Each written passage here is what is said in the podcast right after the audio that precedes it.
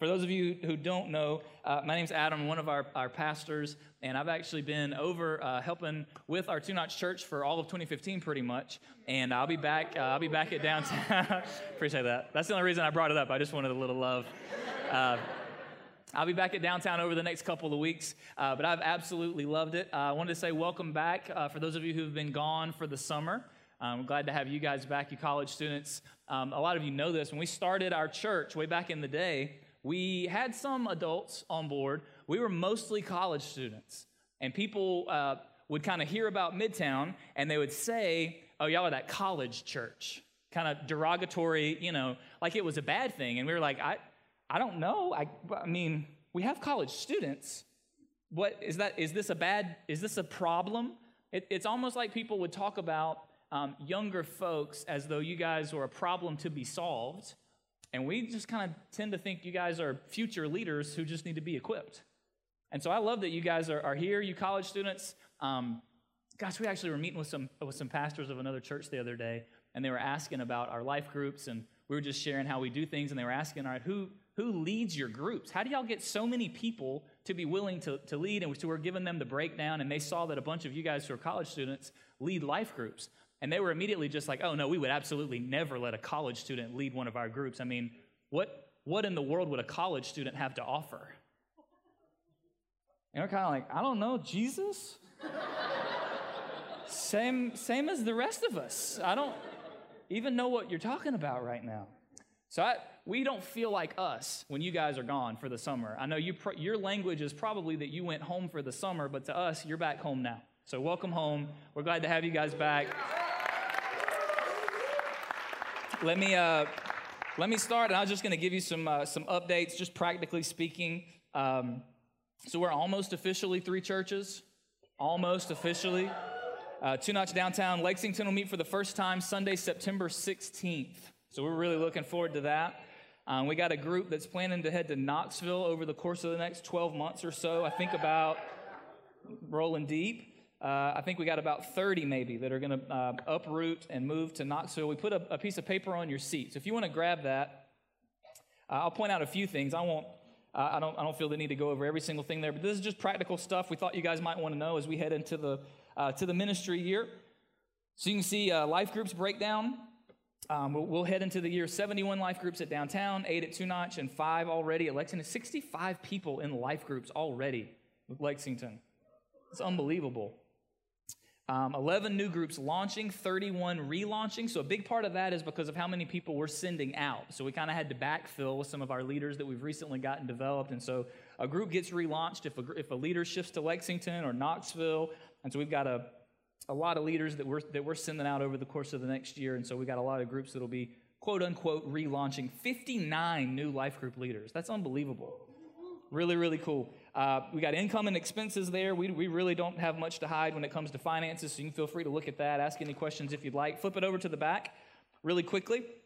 That's our teaching series uh, coming up over the next, uh, what is that, nine months, I guess. Downtown and Two Notch will be synced up. Lexington will kind of be, you guys will be doing your own thing there for the, uh, for the beginning, and you'll sync back up with us at some point when it's when it's appropriate. Uh, I wanted to point out to you a citywide baptism there. That'll be in November. Hopefully, at a uh, brand spanking new to us nightclub, right?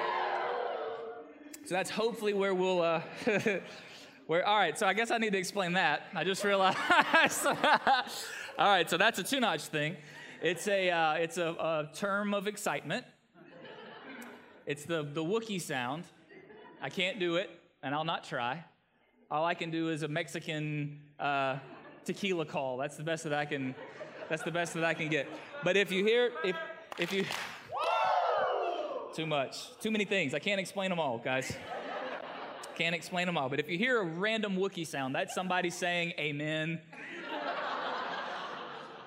In, uh, in December, we'll do a give project. We'll do another big citywide Christmas gathering. So, baptism will be citywide, all of our churches. Christmas will be citywide, all of our churches. In January, we're going to do a, uh, a, a, new series in, uh, in, our, in our new building for downtown folks. It'll be a space maker. Uh, our culture, uh, our culture, the world that you live in, the western part of the world, uh, we have officially lost our minds when it comes to gender and when it comes to sexuality. And I don't think I'm using hyperbole. In fact, the first sermon of that series, my plan is to prove to you using definitions. We've lost our minds. That's where we're going. So we'll lose a lot of people there. We figured that was a good way to start a new building. so we'll do that for a few weeks. Uh, both downtown and Two Notch will be synced up on that. And uh, we'll finish out Luke and we'll do a big citywide Easter gathering and hopefully have some folks that uh, that'll want to get baptized there. And then you've got your fall calendar. Try to separate it out based on churches. Uh, last thing I'll point out to you is all the way in March, we're going to actually do a citywide Good Friday gathering. I think will be a lot of fun. So here's something that's really cool. Just because downtown is actually going to get a building that has adequate space, it just frees us up to do a lot of stuff we'd always wished we could be we could have done, but just didn't have space for. And so we'll get to do a big citywide Good Friday gathering and then a citywide Easter gathering. So, really excited about that. So, you guys take that home with you, take that sheet of paper home. Just wanted you to be in the loop on, uh, on everything that's going on.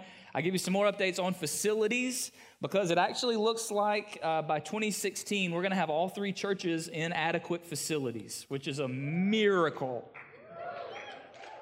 So, I'll start with. Uh, with Two Notch. We were just able to lease the building that we've been meeting in over at Two Notch which freed us up to start meeting on Sunday mornings. So I don't know if you, those of you who've been around a while, you might remember this, but when we, when downtown was only meeting on Sunday nights, people thought, why aren't y'all a real church? And we would always say, well, I think we are. We just meet on Sunday nights. And people are like, no, that's not how that works. If you don't meet on Sunday mornings, I'm not coming, and you're not a real church. And so uh, we're excited that Two Notch finally has uh, Sunday mornings. Got some pictures. We'll scroll through them real quick for uh, for Two Notch. I think. Maybe. There it is. Got a sign. Hey. Hey. Uh, and then here's the inside of the building. We were able to do some painting and some stuff like that. Those walls used to be a weird green, not like Midtown green either, just weird green. Um, so that's that. That was uh, this past Sunday, actually. So really excited about getting to do some upgrades over there. Uh, Lexington, you guys, it's almost too easy for you. I think you're gonna. You needed to struggle a little bit more, honestly. So Meadow Glen Elementary is they're just fantastic human beings over there. They're just fantastic. And they have welcomed us with open arms. They're going to let us, that's a picture of, of Meadow Glen, they're going to let us uh, rent their cafetorium. uh, it, uh, we'll show you some pictures. It's got a stage, they got some lights, they've got those windows. So, uh, so here's what's really cool about that, though. It's tons of space, but it gives us flex space. So when we're meeting over there on Sundays, what we can do is after our gathering, we can just bring lunch or whatever. We got tables, look at them. Uh, kids can play on the playground that's right through those windows that you're looking at, and we can just be family and have lunch after we have gatherings over there. So it's just, I mean, it's perfect. And then here's what is so ridiculous that'll be the cheapest thing we have out of all three churches. Meadow Glen, I tell you what, I tell you what.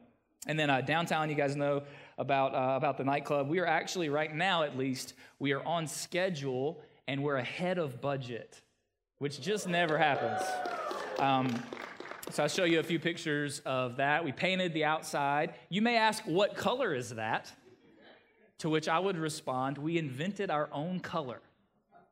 We had uh, a guy help us mix a color because we wanted it to be a really, really dark gray. So you're looking at, if you go to the Sherwin Williams store now, you can say, I'd like to purchase some Midtown gray. And they will say, Would you like a pint or a quart? That's because that's what that is. That's a Midtown gray. We invented that color. Here's the inside. We'll just scroll through some pictures. So it's just the empty box right now. We demoed a lot. We kind of got a stage going on there. Um, that's the other side of the of the room. And then here's the lobby, giant lobby space. Um, so it's going really well. We're excited about it, and uh, I think it's going to be, think it's going to be cool. It'll be very, I know I keep saying this, but I need you to have right expectations. It's going to be very basic. Like it's going to be an old warehouse. That's what it's going to feel like. You're going to, you're going to walk in and think, oh, this is an old warehouse. That's what's going to happen. So I just want you to be, want you to be ready for that. Here is a real quick update. Uh, for this will apply to everybody, but specifically for, for downtown. So uh, the offices that all of our um, that our staff is in right now, the building is for sale and we are in the basement of said building. It used to be a morgue. This is cozy. Um, we have 3,500 feet in the middle of the vista, and we pay $500 a month. So the new owner's not going to like that. And we're going to get kicked out as soon as the building gets sold. So, uh, as long as it's on the market, we've got amazing office space. But as soon as the building gets sold, we're going to get kicked out. So, we need to find offices, and we need to find offices for about 35 or 40 people preferably somewhere in downtown Columbia. If you know anything about how that works, that's not something that you'd like to be having to do. So we actually um, we're, looking a few uh, I don't know maybe a month and a half ago, and the lot right behind the nightclub. So right, we got the nightclub, then we've got this warehouse that we also bought as part of the package. There's a lot right behind it that's for sale. Here it is on the map. You can guess where this is going. So it's an L-shaped.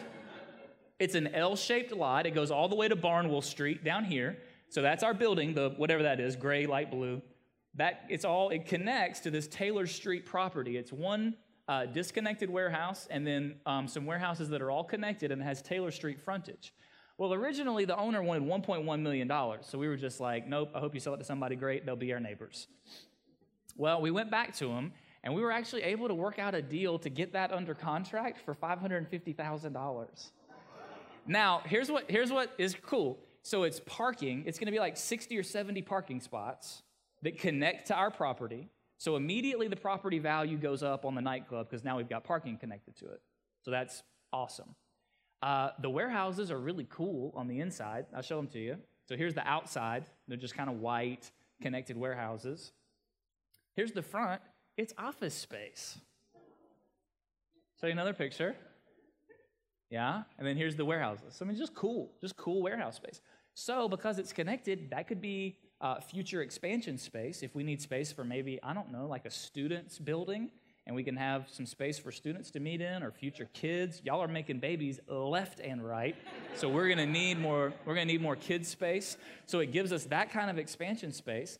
Plus, we could move our offices over there. And then here's what's crazy we get all of that, and the price is cheaper than we could find offices by itself anywhere else in all of downtown Columbia. So it's going to be like 3000 bucks a month for office space for 40 people. We couldn't find that anywhere.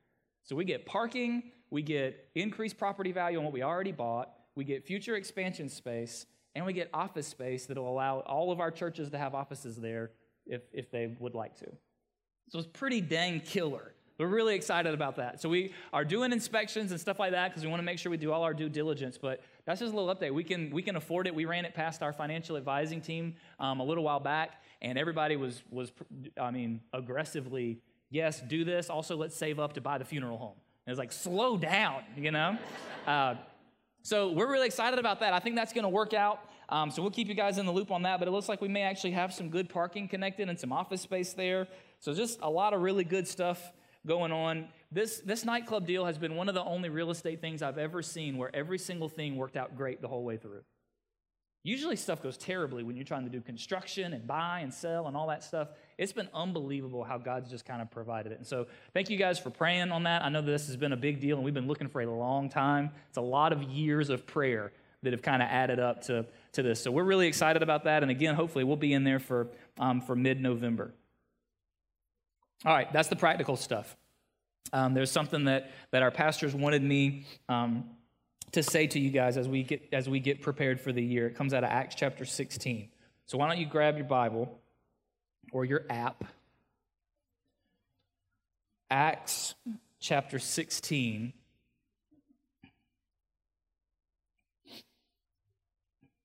Here's something that I think is coming for us. And uh, as we look at the upcoming ministry year, just wanted to be prepared for. So we're going to plant two churches. It adds up to about 100 people that we'll send out. Going to move buildings.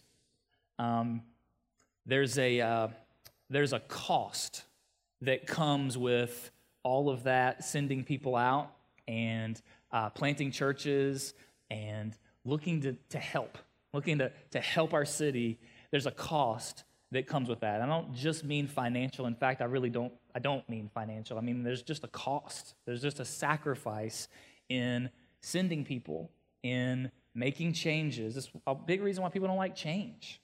Because with change comes some amount of sacrifice, some amount of cost. And so I just kind of wanted to, uh, to stick close to this story. It's a story of Paul um, doing some church planting. And so, um, Acts chapter 16, I just think there's something here that we could maybe be encouraged by. Um, will you start with me in verse 8? So, Acts chapter 16, verse 8. so, passing by Mysia, they went down to Troas. I don't know how to say that. Verse 9, and a vision appeared to Paul in the night. So, Paul gets this vision, dream vision kind of thing. A man of Macedonia was standing there, urging him and saying, Come over to Macedonia and help us. So, so Paul is he's, he's laying there at night, and he has this vision of this guy in, in Macedonia saying, Hey, Paul, could you, could you please come help us? There's nobody here who, who can help us. We, we have no one here who knows Jesus. We have no community here to represent God for us. We got a lot of sin over here. We got a lot of separation from God over here. We got a lot of things that feel unbeatable over here. We got a lot of loneliness here. We got a lot of disconnected people over here. We got a lot of brokenness over here. Can you please come help? That's Paul's vision. Paul, at this point, has no idea how much that help is going to actually cost him, though. When Paul had seen the vision, immediately we sought to go on to Macedonia, concluding that God had called us to preach the gospel to them. So Paul interprets this as God is saying, Go help them. They need it. There's no gospel representation there. Paul, go help. Verse 11. So, setting sail from there, we made a direct voyage to Samothrace and the following day to Neapolis, and from there to Philippi, which is the leading city of the district of Macedonia and a Roman colony. We remained in this city, Philippi, some days. So Philippi is the book that, um, you know, the book of Philippians is the city that the book of Philippians is written to. So Paul is going there. He's going to start a church, and then later he's going to write a letter. Um, that's the letter where he even starts it, and he's like, "Hey, church in Philippi. Every time I think about you guys, I thank God." All right, so Paul's going to have a great relationship eventually with this church in Philippi, but right now, no Christians there, and they need help. Verse 13. So he's in Philippi. And on the Sabbath day, we went outside, we went outside the gate to the riverside where we supposed there was a place of prayer. We sat down and spoke to the women who had come together. One who heard us was a woman named Lydia from the city of Thyatira, a seller of purple goods who was a worshiper of God. So that term worshiper of God means somebody who's not a native Israelite, but has converted to Judaism. So she's a worshiper of the God of the Old Testament, the God of Israel. She, doesn't know Jesus, so she's not a Christian, but she's a, a worshiper of, of the, the God of the Bible. She's converted to Judaism. So Paul goes, he sits down at this prayer meeting, and then check out right in the middle of verse 14. The Lord opened her heart to pay attention to what was said by Paul. And after she was baptized, and her whole household as well, she urged us, saying, If you've judged me faithful to the Lord, come to my house and stay. And she prevailed upon us. So they've got their first members of their new church plant. It's this woman, Lydia, and now her household. She's studying the Bible, looking at the Old Testament. Paul comes and explains to her probably how the whole Old Testament points to Jesus, how Jesus is the Messiah that's been promised throughout the whole, the whole Old Testament. The Bible says the Lord opened her heart. I just learned this recently. Um, the, uh, elsewhere in Scripture, it'll say that the gospel, the, the good news of Jesus, is the power of God. The word power is actually the word where we get the word dynamite. That's kind of cool to me. That the, the message of Jesus, the good news of Jesus, is like God's dynamite. It just blows people up. That's what happened to Lydia. She heard about Jesus, got blown up with it. So God's using Paul. They got a little small church plant now, Lydia and her family. Verse 16, there's fruit. As we're going to the place of prayer, we were met by a slave girl. So this is a girl who's physically oppressed, who had a spirit of divination. She's spiritually oppressed as well. And she brought her owners much gain by fortune telling. So apparently she's demonically oppressed and actually has some type of ability to, to predict the future in some kind of ways, enough that people were b- believing it, and her owners were making money off of it. She followed Paul and us, so this is Luke writing, so Luke apparently was with Paul here, crying out, These men are servants of the Most High God, who proclaim to you the way of salvation. And this she kept doing for many days. Paul, having become greatly annoyed, I, there's so much that helps me believe the Bible. Stuff like this helps me immensely. I mean, it's so real. If you're making stuff up, why in the world would you write it this way? Wouldn't you just say, Paul saw her and his heart was broken? right? Like, if you're making it up, that's what you would say. Paul, this amazing guy, he saw this poor girl and his heart was broken. but the Bible's real, therefore it's honest. Paul just got annoyed. Turned and said to the Spirit, Shut up! I command you in the name of Jesus to come out of her. And it came out that very hour. Now, watch what happens because Paul just did that. But when her owners saw that their hope of gain was gone, so that's how I know there was something legitimate going on here with her spiritually. This wasn't just some ridiculousness that you see from people today, usually, who say they can predict the future. This was something legit because the owners are like, we can't make money off of her anymore. When they saw that their hope of gain was gone, they seized Paul and Silas and dragged them into the marketplace before the rulers. And when they had brought them to the magistrates, they said, These men are Jews. They're disturbing our city. They advocate customs that are not lawful for us as Romans to accept or practice. It's not true. The crowd joined in attacking them. The magistrates tore the garments off them and gave orders to beat them with rods. And when they had inflicted many blows upon them, they threw them into the prison, ordering the jailer to keep them safely. Having received this order, he put them in the inner prison and fastened their feet in the stocks. When it says beaten with rods, this is not, uh, this is not a spanking. This is uh, rip open the skin on your back, scars for the rest of your life. If you've ever seen a picture of someone who's been whipped before, that's going to be your best comparison. This is just brutal. So they'd be gushing with blood. Now they get thrown into jail, into the inner prison. So this is all the way down into the, into the darkest part of the prison. Usually it was where all the sewage from the whole building would kind of run down into. This was the worst spot for the worst people. Fasten their feet in the stocks. That's not uh, stocks like you might have seen where you put your hand through and you know you take a picture at the places. That's not those kind of stocks. These are the kind of stocks that were a mild form of torture. They would spread your feet really apart. They would put your feet in these clasps. Then they would lift you up a little bit so you're kind of off your back and it's at an awkward angle. Sometimes they would come and they would hit the bottoms of your feet as they were put in the air. It was, it was more torture than it was just holding. So, what would you be thinking right now if you're Paul and if you're Silas? I mean, God, I know you called us to this, but this is out of hand. Is this really is this really worth it? Do I really care about helping these people this much? God, I came to help. I thought there was a, I had a vision. I thought you were behind it. He said he needed help. I just came to help. I mean, do I really care this much about seeing Jesus' kingdom brought to earth? I don't, uh, I don't want to compare at all what Paul and Silas are going through to what we are going to go through the next year. That would be silliness.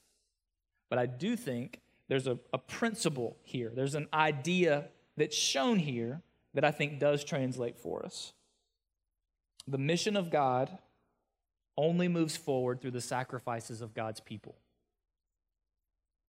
I say it differently. Uh, if you want to help somebody, it's going to cost you. This is always how it works. You want to help somebody, and I mean like really help them. I mean like holistically help them, spiritually and emotionally and physically and practically and all of it. If you want to help somebody be whole, it's going to cost you.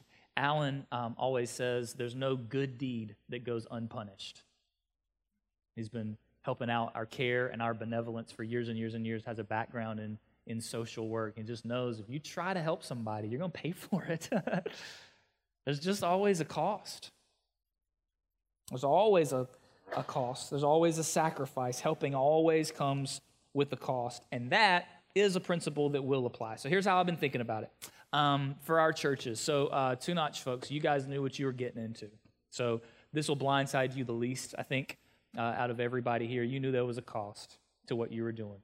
And when you knew that you wanted to help, you knew it was going to cost you. So, even for example, this past week, or I guess two weeks ago, we finally got a, a life group that meets in the Pinehurst neighborhood. We've got some um, some folks who are living there who are hopping in and starting to get a taste for what gospel community looks like. And so um, the leaders of the group were, um, were parked over at the, the spot that they meet a couple weeks ago. Some of you may have heard this story.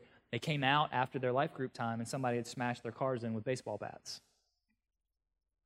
Um, you know what their, their first response was? They walk outside, windows cracked, hood dented, First response. See, that's why we're here. You know what my first response would have been? See, that's why I can't be here. they just knew. Comes with a cost. If you want to help people, if you genuinely want to help people, we were doing we were just doing some upgrades over there, and the electrician from the company that we hired to come out looked at me after he was done with his work, and he was like, "Man, I can't believe this church. You guys want to be here and serve in this area. That's so cool." And it's kind of I almost take it for granted now, you know, because I've been there for a while, so it just feels normal to me. I hope, guys, Notch fam, I hope that for the whole time that we're there, I hope the worst thing that ever happens is some cars get smashed. It may not be, though. And it wouldn't shock me if there's one Sunday and we all come outside and all the cars are smashed. And it wouldn't shock me if at some point, even though you, we all went in there with our eyes wide open, it wouldn't shock me if there's at some point this thought, I don't know, man, is this worth it? I mean, is this, I want to help, but I don't know if this cost is worth it. Do I really care this much about seeing Jesus' kingdom brought right here? For uh, Knoxville, you guys are already starting to have to say goodbye. Been in on some of those. Some of you having to say goodbye to your closest friends. It's a new city that you're moving to. Don't get me wrong, it's an awesome city. Mean, it's great. Knoxville is fantastic, but it's still new, still different. Having to get a different job, different place to live, all of it.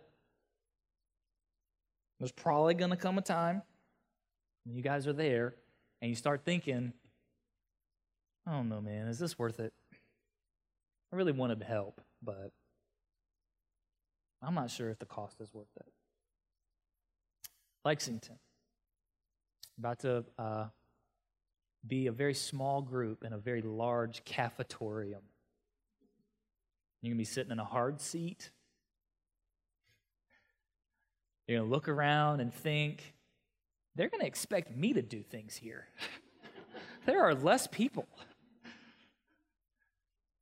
There's going to be a point in time when you think, is this worth it?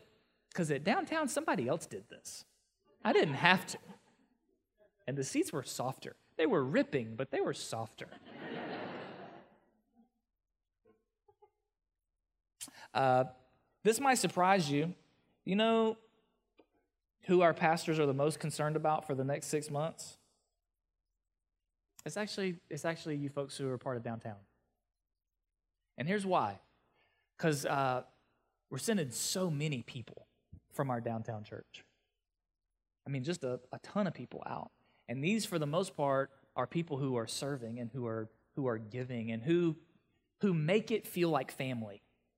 So that's intangible, you know? They're just the, the people that make it feel like our church is a family. And so, what's going to happen for some of you folks who are involved at downtown is six months or so from now, you're just going to look around and, and it's, the, the cost isn't going to be obvious to you. It's not going to be this overt, noticeable thing. You're just going to be around one day and you're going to think, something changed. This feels different. I don't like it. This doesn't feel as much like a family as it used to. Where's that person? Where's that person who checked my kid in? I liked him. He made me feel like family.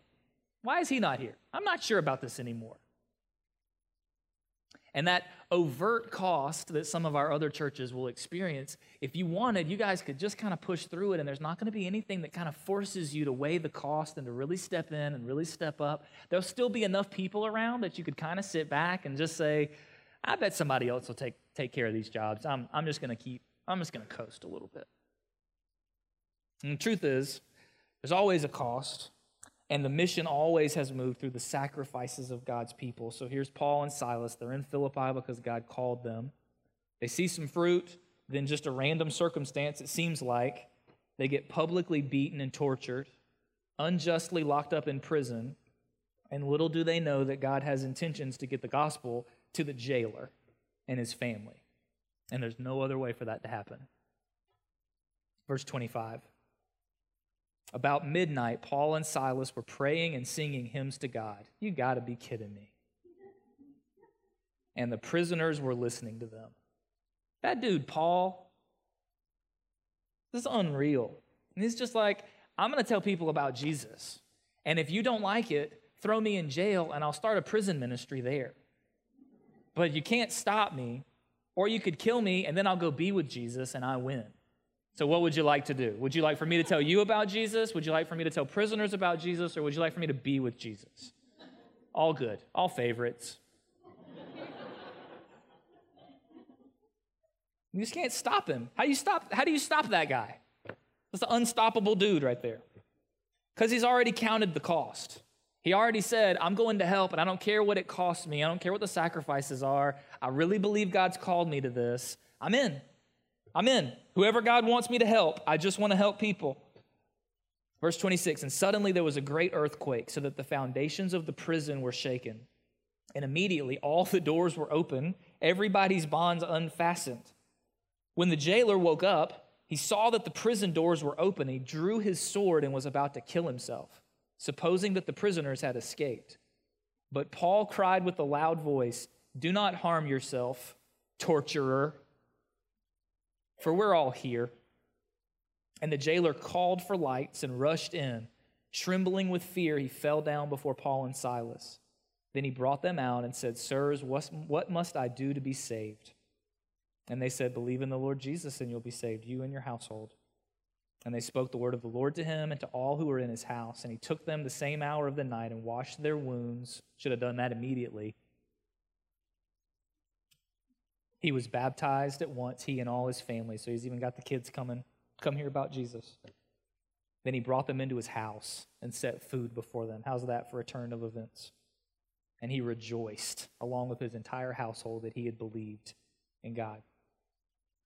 So here's what just happened.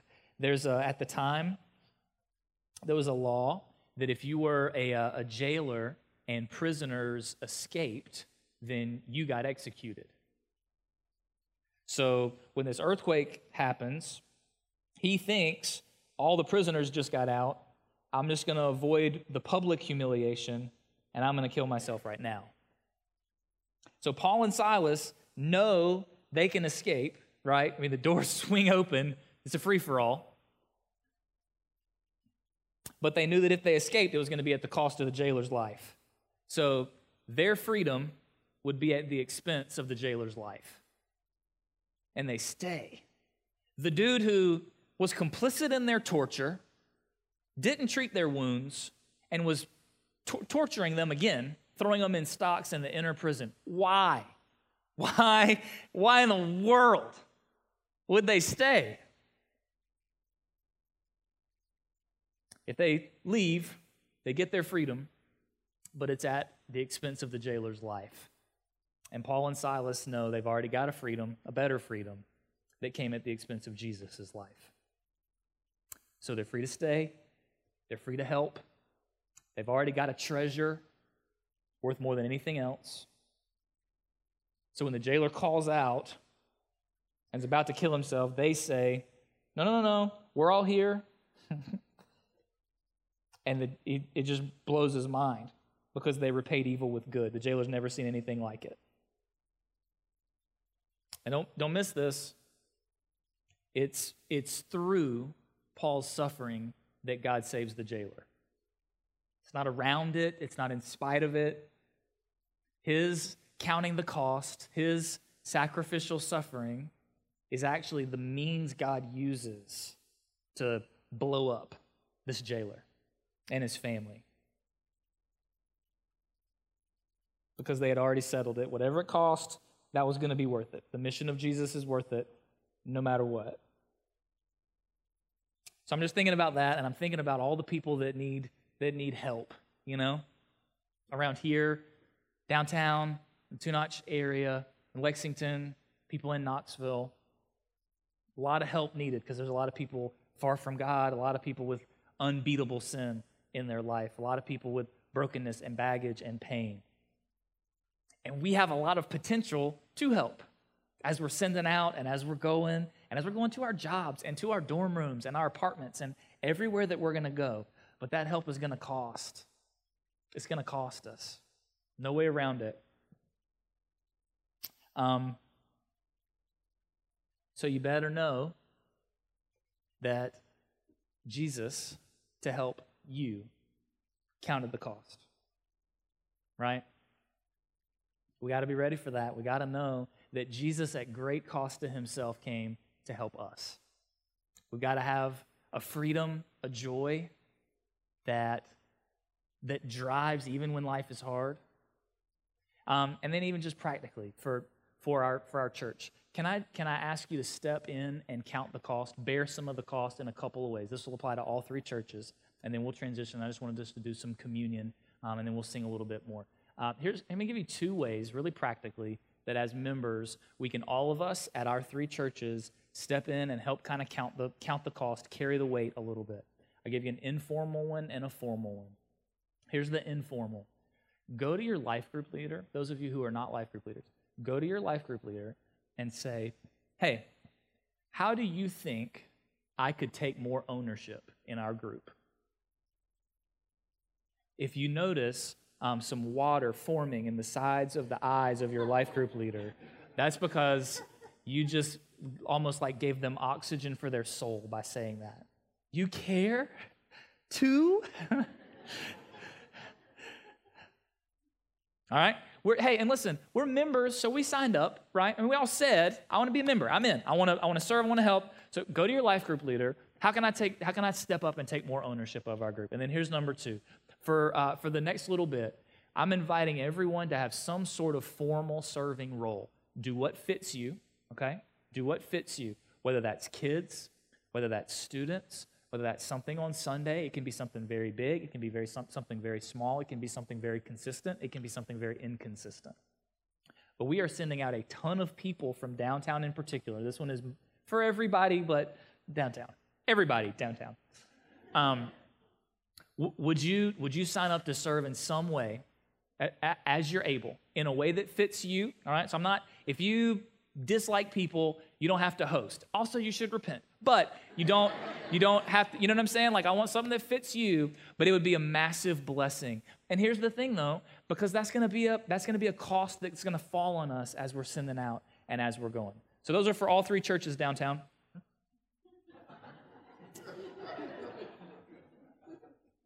Uh, here's what here's what let's do. Um, band's going to come back up, and we're going to take communion together. So we're gonna we're gonna sing a little bit, and uh, and we're going to take communion. And uh, as they're coming up, I'm just gonna I'm gonna read this. This was uh, this was helpful to me. It's something that uh, that John wrote, and I just really liked it. So band, come on up. As we take the bread and dip it in the juice, we're remembering.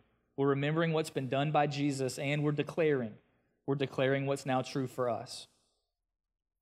We remember that Jesus, all powerful and completely free, laid down his freedom to purchase ours.